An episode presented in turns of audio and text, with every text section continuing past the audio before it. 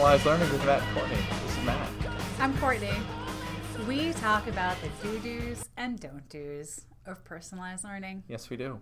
Yeah. So we're going to follow up last week's episode a little bit and make a couple of clarifications. Yep, and then continue on with the series that we said Yeah, we would talk about with personalizing in um, air quote content areas. Um, so what's what's one of the clarifications we need to make? Well, we got some feedback from a listener, and they said that they were wondering if we were saying that it was okay for learners not to know some of the details around, like 9 11 and the Kennedy assassination and the Challenger disaster and things that we, we talked about events that shaped history.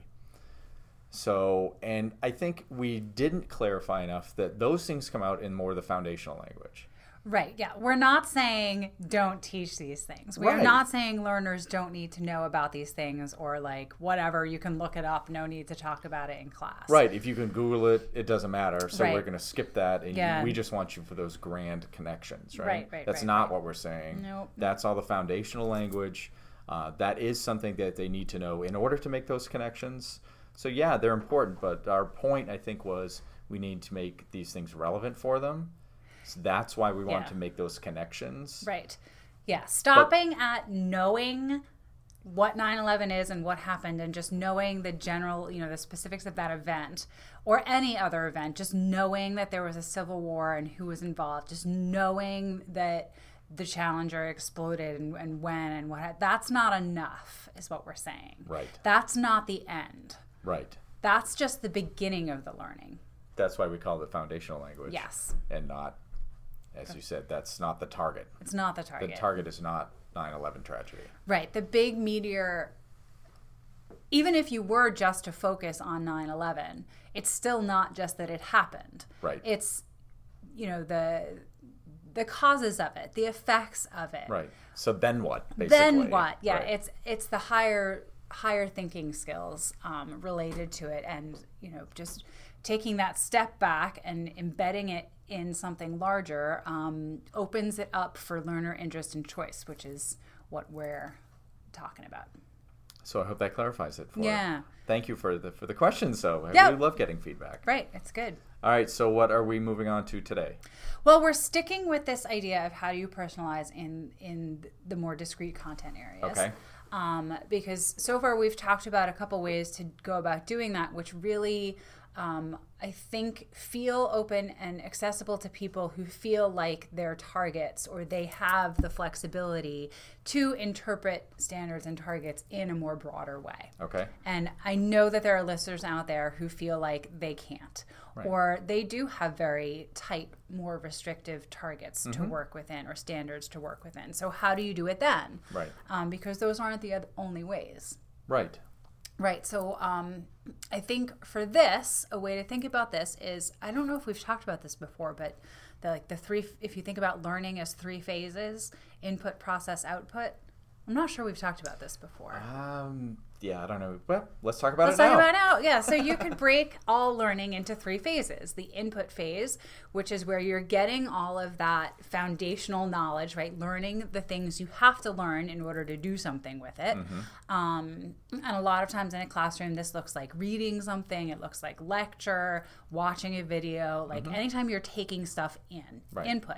Then there's the processing part, and this is where teachers really do their magic. Mm-hmm. Um, so understanding it, chewing on it, tossing it around, processing the knowledge, and then the output where you do something with it, Right. where you show what you've learned, show what you understand now, apply it in a different way. Right. There's some type of product. Yeah, some type of product. Okay. Um, so for content areas, for anywhere really, I mean, it's I. I feel like I have to do an aside here. Like it's awkward for me to just say content areas, which is why I kept doing air quotes and stuff because from the, the, the philosophy and the stance I work from is that there are no content areas. Everything is related, and you can do science in English class, you can do English in science class. Like, there's just, and the schools I work in were really breaking away from that. So, like, bear with me, guys. It's hard for me. anyway, Okay. um, is to think about. So I think for a discrete content class, or if you're, let's say you are a high school science teacher and you really want to go down this way, but you're surrounded by a bunch of curmudgeons who are like, no, change is mm, bad, and you just, you know, let's go with that. That's your scenario. So you're like, help. All right. So break your unit down into input, output, um, input, processing, output, or, Okay. or break the sections of the learning into your input, processing, output. And the two areas where it's most easy to customize Mm-hmm. or personalize are in the input phase and the output phase. Right. So, Matt, why don't you talk a little bit about the output phase? Because I feel like this is where it's the easiest way to connect with choice. Yeah, so we, when we talk about the outputs, uh, a lot of times in, in the past, like when, when we started teaching, there was a lot of you will do it this way only. And so you have a, a rubric for a poster, for instance, and you get, you know, five points for a title, six points for correct looking pictures. Uh, you have to have blah, blah, blah, blah. It looks like a recipe, so everybody comes out with the, The same, same, thing. thing Yeah.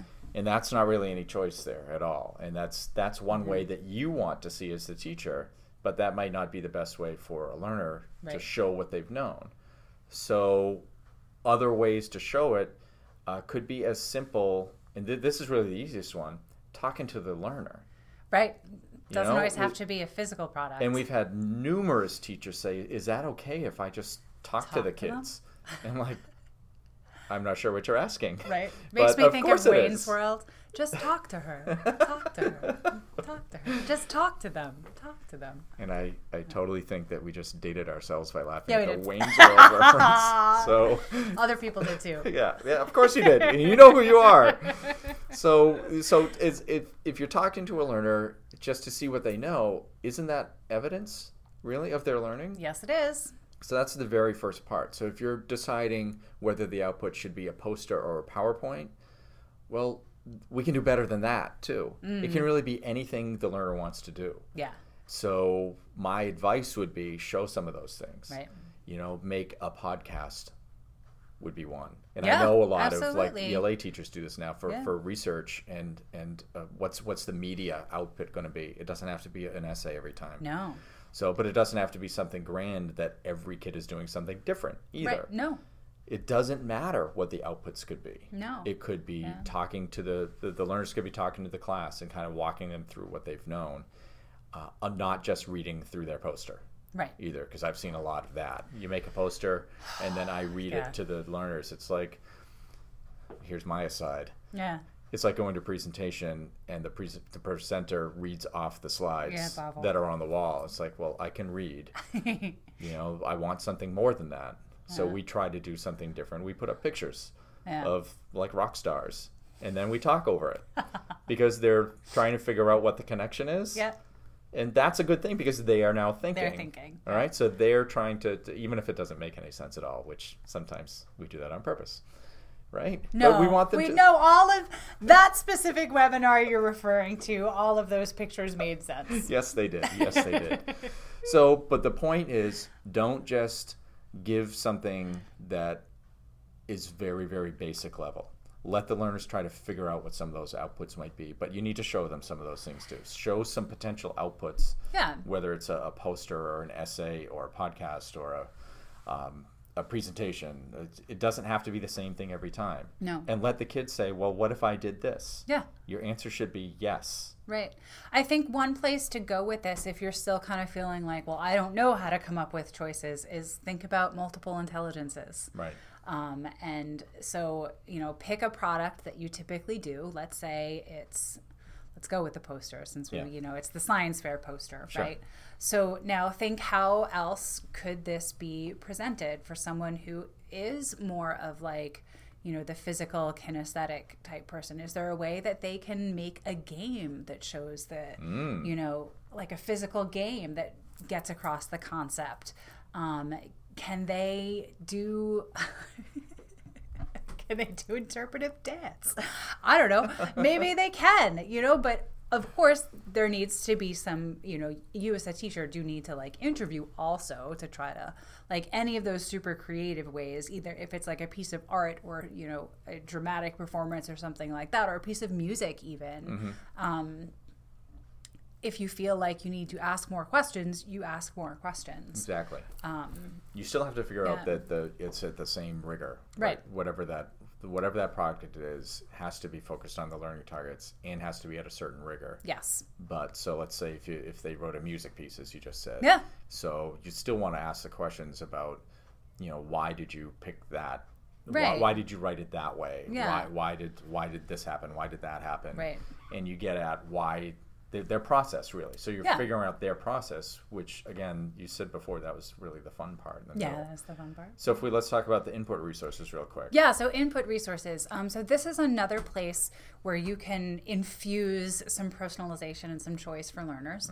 Um, so like I said before, so it's it's kind of similar thinking process as the output. It's like so you start with what you typically do. So let's say you typically have learners read from the textbook, you know, a particular chapter. Um, so then you kind of think in a few different ways. Like one way you have to think is in terms of um, ability accessibility. That sounds weird, but like, you know, that didn't sound right. Most textbooks are written at a very high reading level. Sure. Um, probably only two or three learners in your class actually can access that reading level. So, one way to think about it is how can I get texts that get at this same concept but are at different levels? Um, and then you can give the learners learners choice or guided choice as to which text they use. And there are a lot of resources out there to help you with that. Um, and I totally encourage high school and middle school science teachers like go get you know like the younger books like younger kid nonfiction books are amazing and get at the same stuff you know so like because the other thing you want to think about is like you don't want just one input resource Right. you want a few. Um, so if you started with a text, now you've expanded it. Let's say you've got text resources that get at three or four different reading levels. Um, now you want to think about is there a video that they can like or a couple different videos that also get at this concept that you're trying to get them to learn or these or pieces of the concept that you can then create it's like you're, you're curating a set of resources that the learners then choose from Right. um, and so you can leave it totally open. So let's say you end up then with you've got three different texts, you've got two different videos. You yourself have a 10 minute lecture that you can give.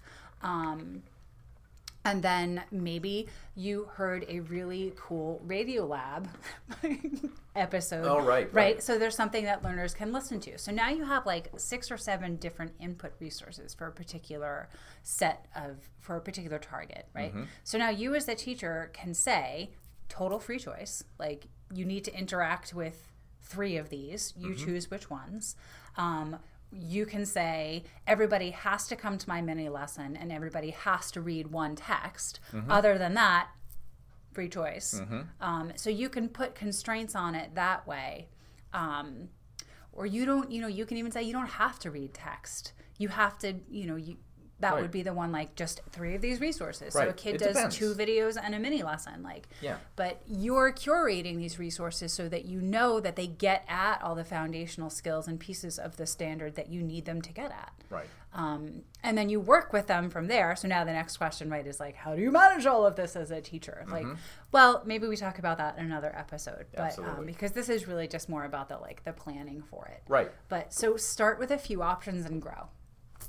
So I think that that's um, if you have a more restrictive target and you're feeling like stepping back to a broader interpretation of the standard or the target doesn't work for you, then think about personalizing within your target and you do that through thinking about the input and the output options you're giving learners. Okay. We're going to talk a lot more, a lot more about that. I would say in the upcoming episodes. Yeah, and I think like to add on to that, also like this idea we've talked about go slow, you know. So we talked about the output resources, the output um, output process first because that's easy. That's like that's not a whole lot of work on you as the teacher, right? As far as like teacher load, like you can give the learners choices, and they're the ones that are really taking that on. Um, planning for a voice and choice and input resources takes a little bit more time. So if you're new to this, start with the output resource choice. Right. Um, oh, they're not output resources, but start with the outputs first. Yeah. Think about what they could be. Right. You don't have to take this all on at once. No, and is- then is once you're trying to say. comfortable there, then start thinking about, you know, adding choice into your input resources. So one thing that you said in the last couple weeks that I remember is what what am I doing that the Yes. learners could be doing? Yeah, what And am it- I doing that the learners could do for themselves? And it always comes back to that, I Yeah. Think. And sometimes it isn't. Mm-hmm. Sometimes there isn't that isn't that part, especially that middle part, right? That processing. part. processing, yeah. That's where the fun part of teaching is Right. because now you're helping kids like waddle through that knowledge. Yeah. Is the, the word that came to mind right there. It's totally what it's, it it's like you're trying to help them out, but Yeah. it's like you don't have to do that foundational stuff. You don't have to have one particular output. You know, that's where their choice comes in. They'll be more engaged that way Right. because now you're helping them with the fun stuff, not lecturing at them or whatever with the, the boring stuff that they just need for input. Matt, what if you think the lecture- lecturing is the fun stuff? Yeah. Well, we need to get past that a little bit. Yeah. especially at our level, you know, at, at, at the K 12 level. We don't have to lecture at them. You know, as a high school teacher, I did a lot of that. And, you know, my kids are in college now, and I hear a lot of that. They just lecture and they fly through things. And yeah, they're in a different situation, but these are just kids, basically, that we're teaching at the K 12 level. And we need to build them up to those sort of things. Mm-hmm. And just because they're in high school doesn't make them young adults. It makes them teenagers who don't know what's going on. None of them have brains that are fully developed yet. There you go. And that's it. So, so why are we trying to treat them like they're 25 years old, Yeah. where we can just lecture at them every single day? We need to get past that a little bit. Yeah. And our advice is just try something and see what happens. Yeah. Because that's how you change a little bit. If you see the learners more engaged that way, that's a win for everybody. Right. What are we doing next month in October? Um, I'm gonna be sitting next to a pool in Florida. Florida. We're going to Florida. so we're going to be the we're, we're we've been named the MCs of the Voices Hub podcast at iNACOL Yes, we are in. Orlando next month. So if you're not going, uh, you, you should start registering because it's a great time. now. Uh, You can come and meet us if you want. So if you're already going, you can come down. We can put you on the podcast, Right. and we're going to have a good time. Yeah, it's gonna be a lot of fun. A lot of people who talk about personalized learning all in one I place. think we might end up having like an iNACOL like doo doo extravaganza episode. we need to come up with a good name, but I do like doo doo extravaganza. okay, that's awesome. So, uh, give us feedback on that sort of thing. Uh, let us know if you're going. Uh, you can hashtag PLearnMC. Yeah. Uh, you can tweet at us at at PLearnMC, You can tweet at me at below Lindsay. And you can tweet at me at Eat Sleep Stats if you want to see all kinds of dumb political stuff and soccer news, Yeah, he and some stuff about this too. And some stuff about this. but yeah. okay. So you all, we also have our webpage at plearnmc.com. right. Yeah. Woohoo. And our Facebook page, of course, where we put up some bonus content. Yeah, we kind of yeah. Bonus content gets put up. Doo doos. Doo-doos. We Lots spread of doo-doos. doo-doos We spread doo-doos. Facebook. Okay. I think we're going to end pretty soon. But definitely, uh, we love feedback. So please, on our website, there is a parking lot. So put stuff on there and we will respond to it. Thank you for the listener who talked about uh, clarifications from last week. Yep. We'll talk next time.